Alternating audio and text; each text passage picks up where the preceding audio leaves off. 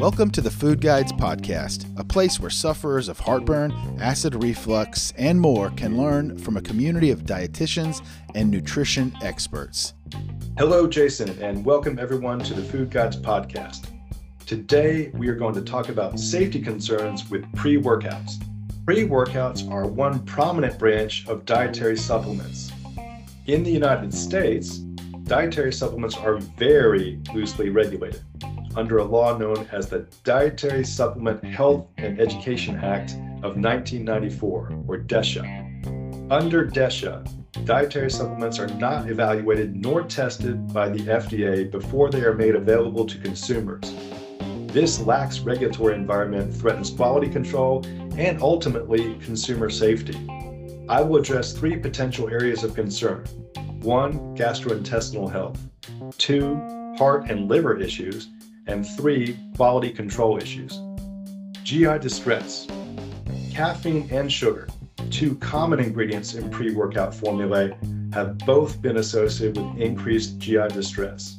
The key to minimizing the risk of GI disturbance is to moderate the dosage ingested. Caffeine has been found to provide its performance enhancing benefits when ingested in a range of 3 to 6 milligrams per kilo of body mass.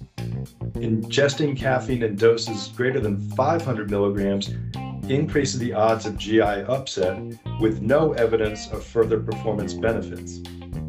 High doses of sugar can also irritate the gut. Sugars must be absorbed in the intestine through a series of transporter proteins. Overloading these proteins in one setting leads the intestine to absorb more water, which can result in bloating and diarrhea.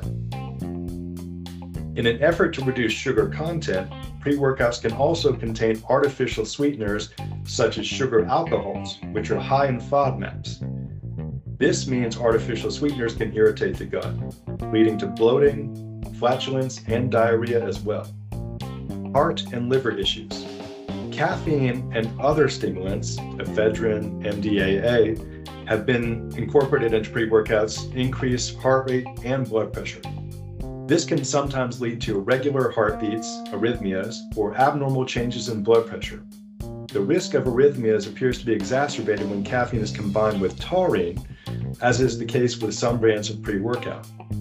In the worst, and thankfully rare instances, ingesting an excess of caffeine containing energy drinks has been associated with heart attack during exercise. Niacin, contained in some pre workouts, has been prescribed as a supplement to improve levels of HDL cholesterol, which should protect against cardiovascular disease.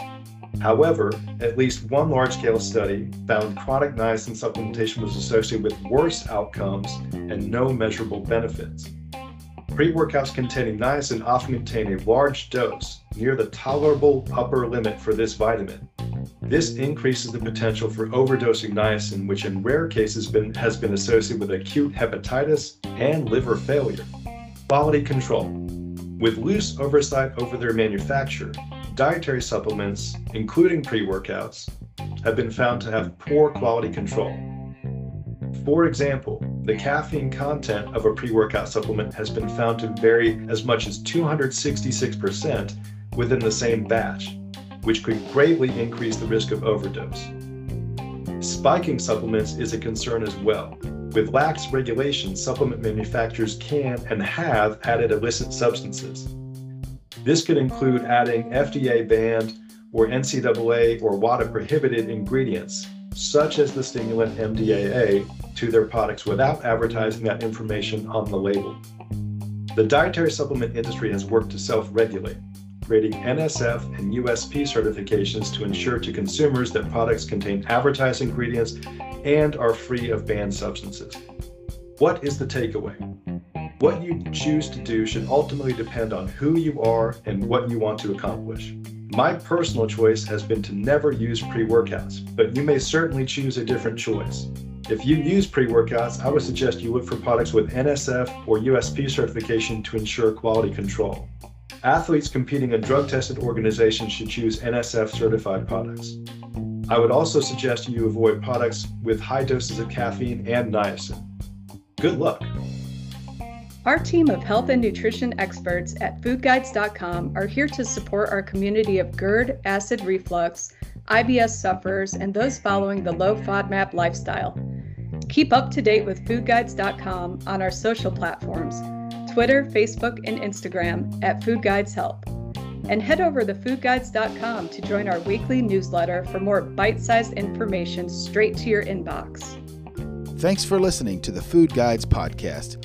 Please take some time to visit us at foodguides.com, where you'll find articles and information along with food and product recommendations from our growing community of dietitians and nutrition experts.